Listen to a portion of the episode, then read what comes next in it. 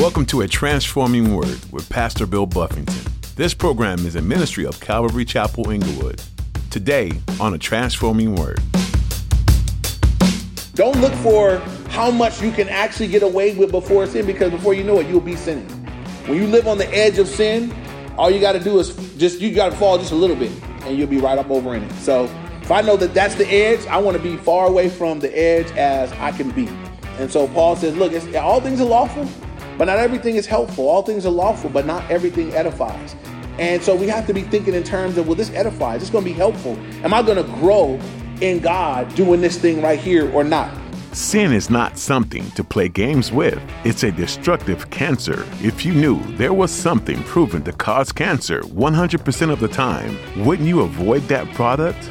On a spiritual level, that's sin. It always causes destruction and pain. It's never benign as Pastor Bill will warn us in today's message, instead of testing your limits and seeing how close you can get to sin, you should stay as far away as possible from anything that will hurt you and be offensive to God. Now, here's Pastor Bill in the book of 1 Corinthians, chapter 10, for today's edition of A Transforming Word. Many times, the way that Satan gets that which belongs to God, he copies. He's a great counterfeiter. The Bible even says that Satan was able to transform himself into an angel of light. Um, he's deceptive.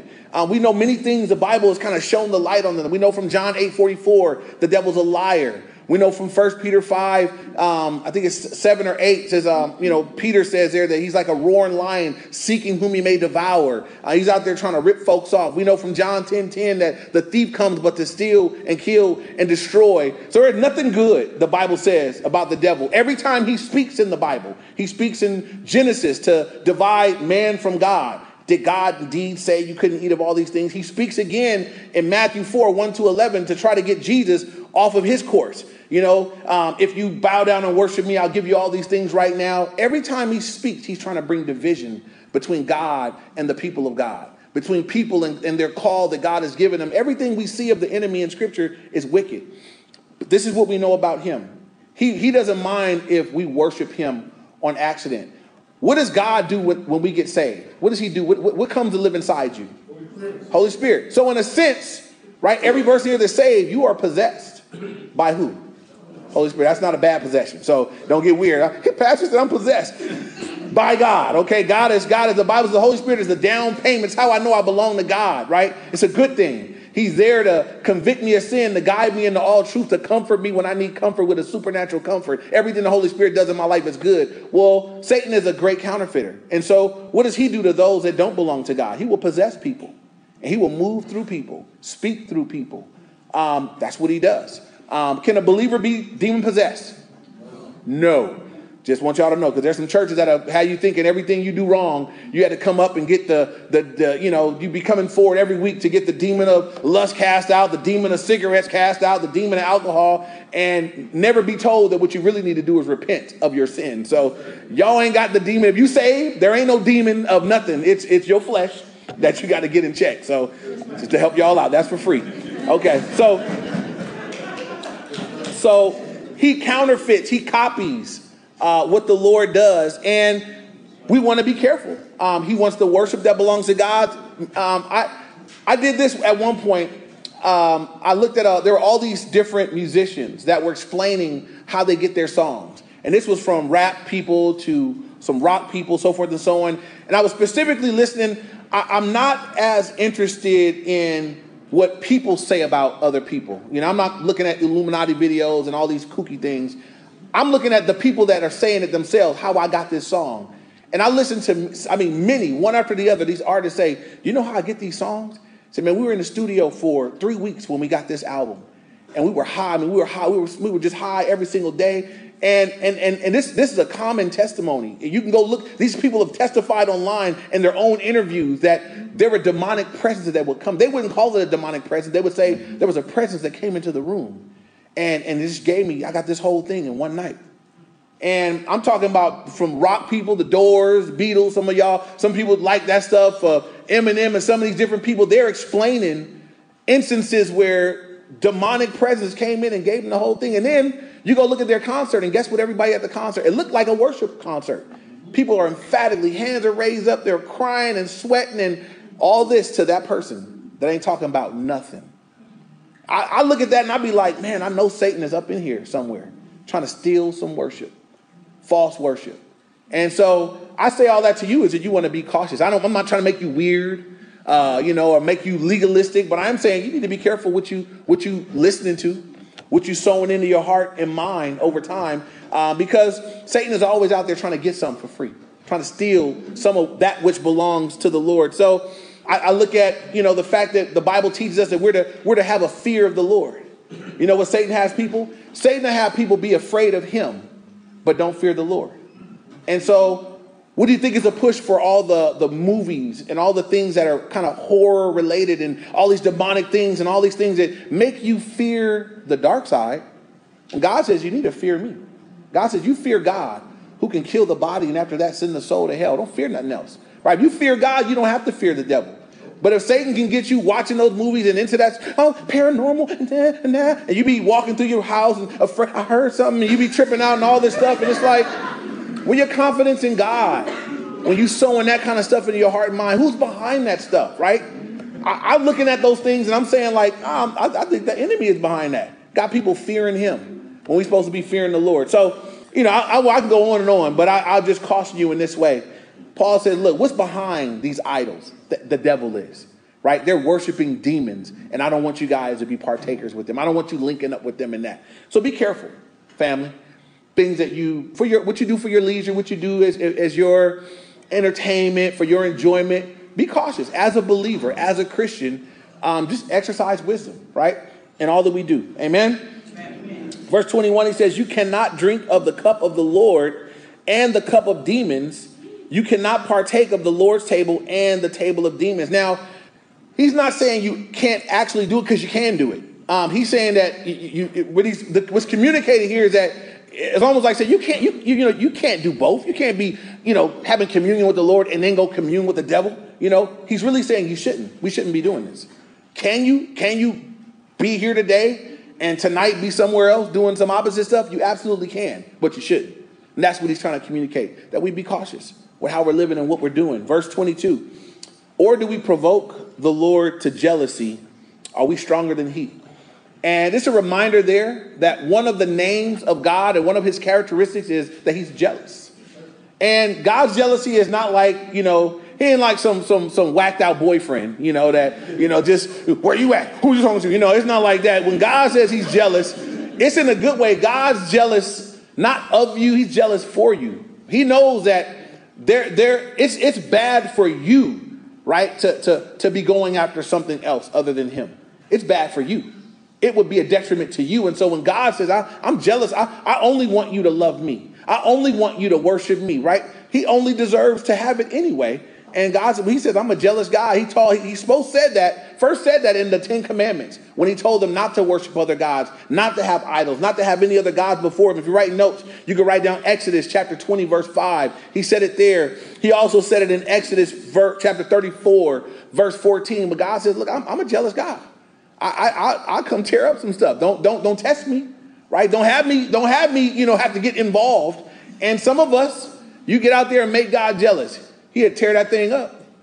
Some of y'all worshiping four wheels, and then they be gone. And it's like, uh, Lord, you be back on your face. You be back before the Lord. I've seen people who remove the Lord from the throne to go after something else.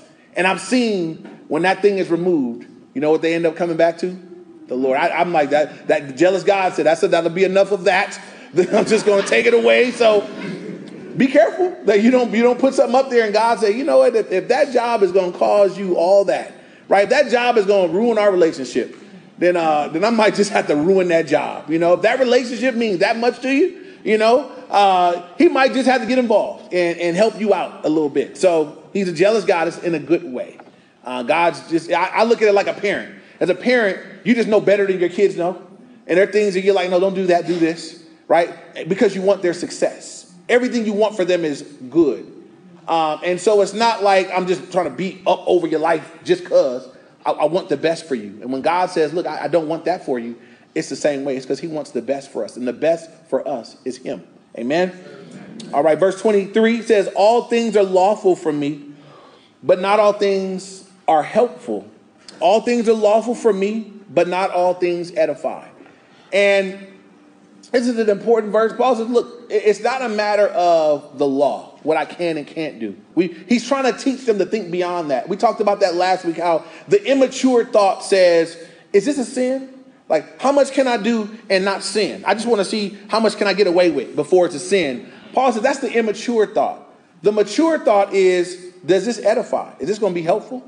Is this going to move me along? It would be like a student that says, "Is if can I? What do I have to do to pass?" Because you pass with a D, don't you?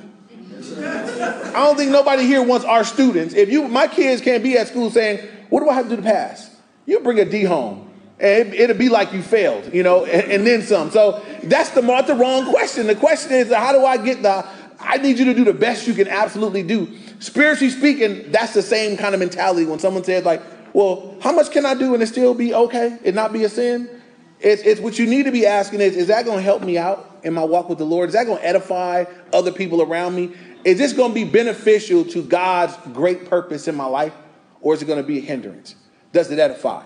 And that is the question that uh, of maturity as we grow up in God, that we're not trying to see how close we can get to the edge and still be okay. Uh, we're not trying to live on the edge, Christians. I know some of y'all like to just, well, the Bible doesn't say you can't do such and such, and you want to be right up on the edge.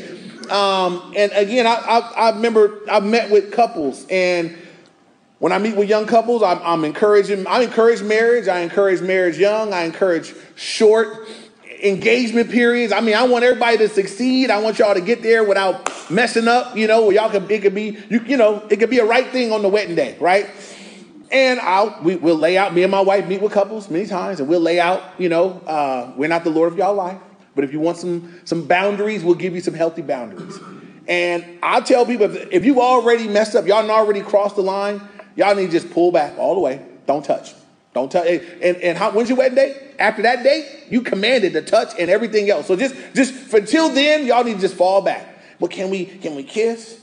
Can we rub? Can we hug? Is it going to edify? Is that going to help you out? Is that going to be good for you in your walk with the Lord? Is that going is that going to help you? And for most people, no, it's not going. It's going to help you sin. You're going to be back here saying, "We did it again," and you know that's what happens. You know, so we give them the honest, you know, counsel. This would be the best. You know, if the goal is really to get there in God, um, you know, because from the from the wedding day, I mean, you guys can woo, you know, uh, just let's get a date on the on the calendar. You know, that's my counsel to them. Don't look for how much you can actually get away with before sin, because before you know it, you'll be sinning.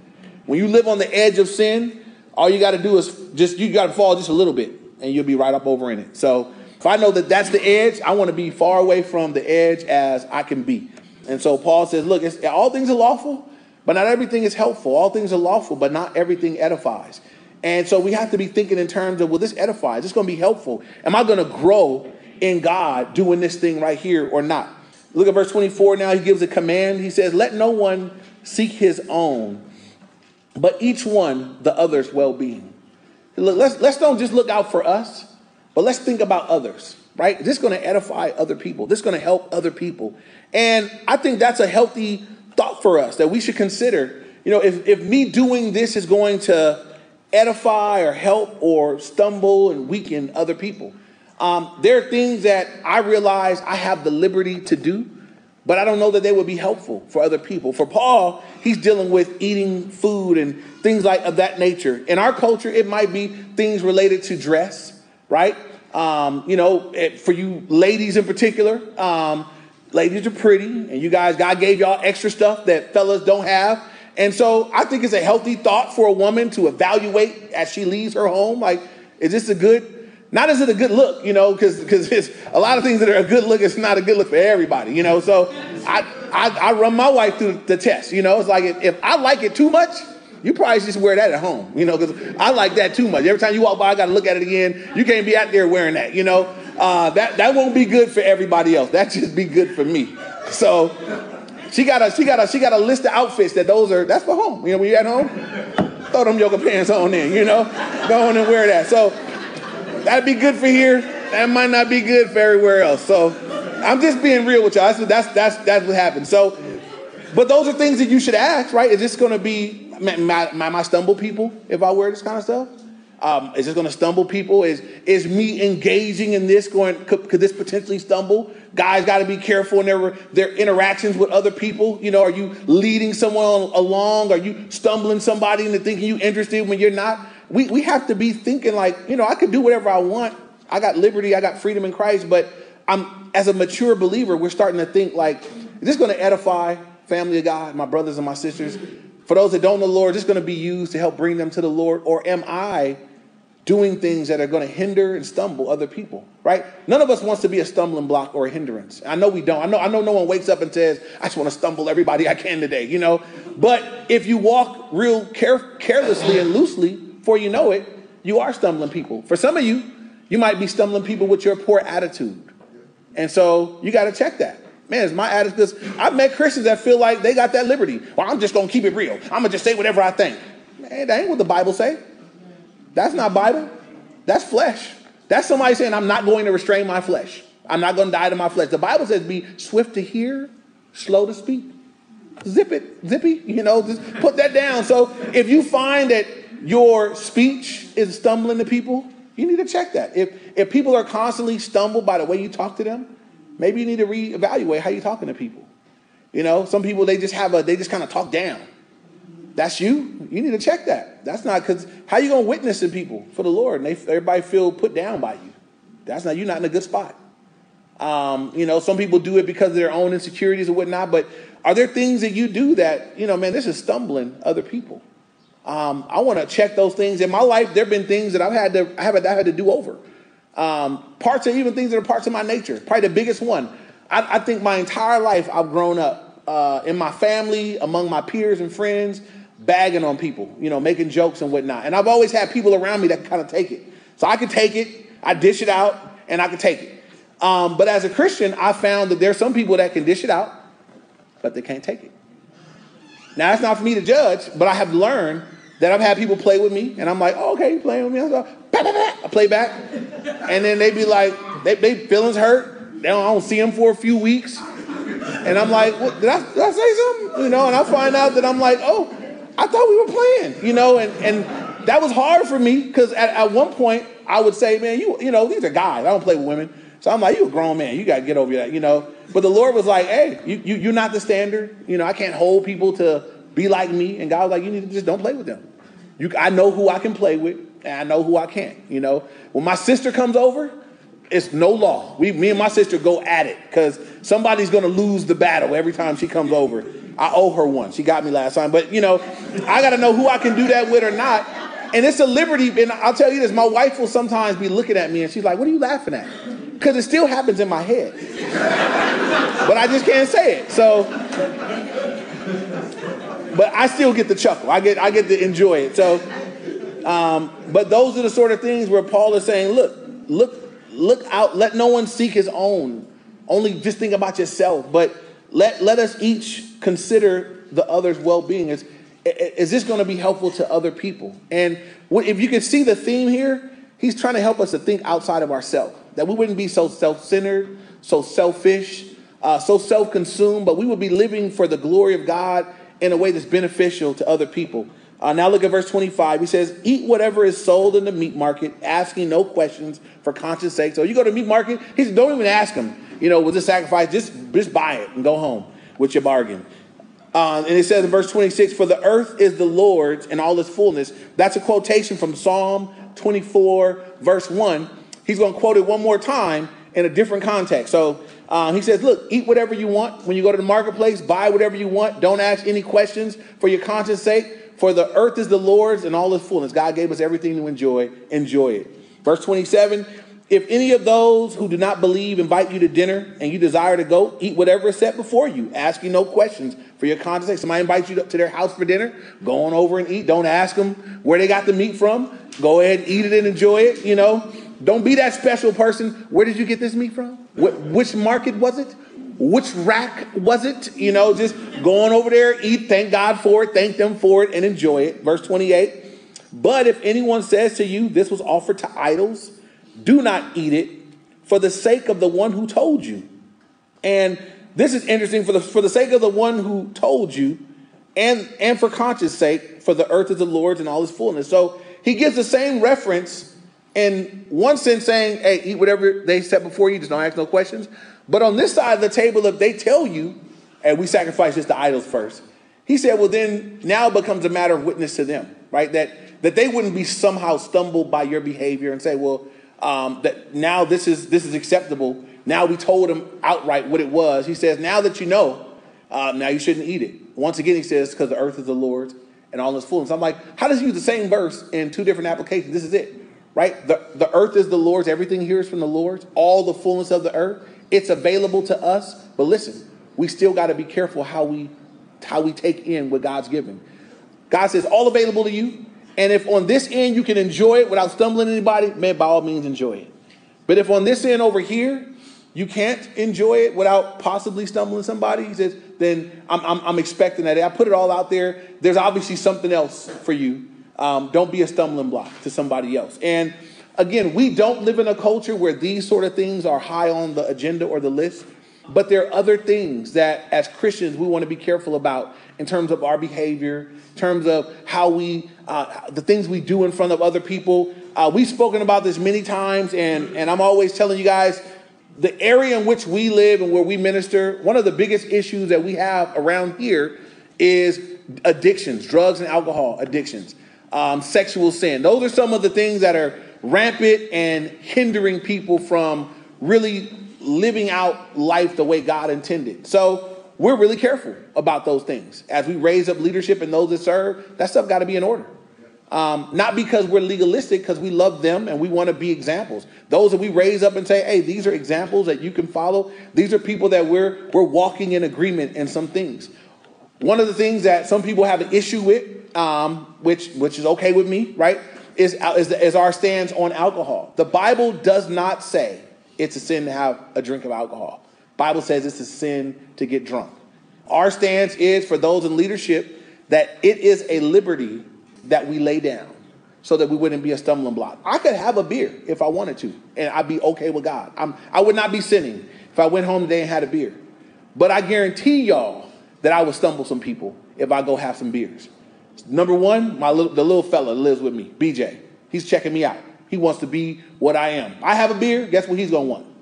I want my first beer too, Dad. I drink coffee. He got boundless energy, but he want coffee because I drink coffee, you know? Um, I'm responsible for that. I, I, feel responsible. Some people say, well, just don't do it in front of them and they won't know. Um, I, now I've had people ask me, Pastor, do you drink? I can't lie. So I either do or I don't. So some people say, well, just do it in private and none of, your, none of their business. No, my life is different. Um, I've, I've sold out my life to the Lord in a way where I'm saying I, my life, I'm a fishbowl. Get up in here, take a look. I ain't no secrets, you know. If, if, my son be up there telling them everything anyway, so there ain't no secrets, you know. And I believe that's that's how we're supposed to live, you know. Either I do or I don't, and um and I don't. It's not a prideful thing. I I, I used to be addicted, so for me, uh, like I say, what's my guarantee against ever being addicted to alcohol again? Don't touch it. How do I make sure I never become a crack habit addict? Don't smoke no crack. Don't be at it, you know. I make sure I don't get back hooked on cigarettes. Don't pick one up and, you know, there be. I, I used to be Newports, but not no more. I haven't had Newport since 1995 by the grace of God. So that's how we. That's that's my stance. So it's a liberty. I have the liberty. I understand that I have the liberty. Right? I'm not making a legalistic thing. I don't tell. I don't look at a Christian that drinks and think they're a second class Christian because they have a drink of wine or whatever. I'm just saying for those that are going to serve and be an example. I think we should lay it down. We should lay down that liberty because it is a stumbling block. Thanks for joining us here on the Transforming Word. Pastor Bill Buffington has been teaching through the book of 1 Corinthians. This letter was written by Paul to the Corinthians sometime after he lived in Corinth. He had an intimate knowledge of the church there, and so he felt compelled to write a direct letter to address the things that were happening among the believers there. The things he wrote about showed that there were problems in the church then, just like there are issues in churches today. Even among believers, there are real sin issues that can derail an entire church if those areas aren't dealt with. Are there areas in your life today that you know need to be addressed? If you need someone to talk to or to pray with, we're here and are ready to answer your call or text. Our number is 310 245 4811. That number again is 310 245 4811. We're so glad you tuned in to a transforming word. We'd love to meet you. If you're in the Inglewood area, come join us this weekend for church. We meet at Calvary Inglewood every Sunday, and you can get more information on our website, calvaryinglewood.org. There, you'll also be able to learn more about this ministry and listen to additional teachings from Pastor Bill. Again, that website is calvaryinglewood.org. That's all we have time for today. Join us next time as Pastor Bill continues to teach through 1 Corinthians. We look forward to another edition of A Transforming Word.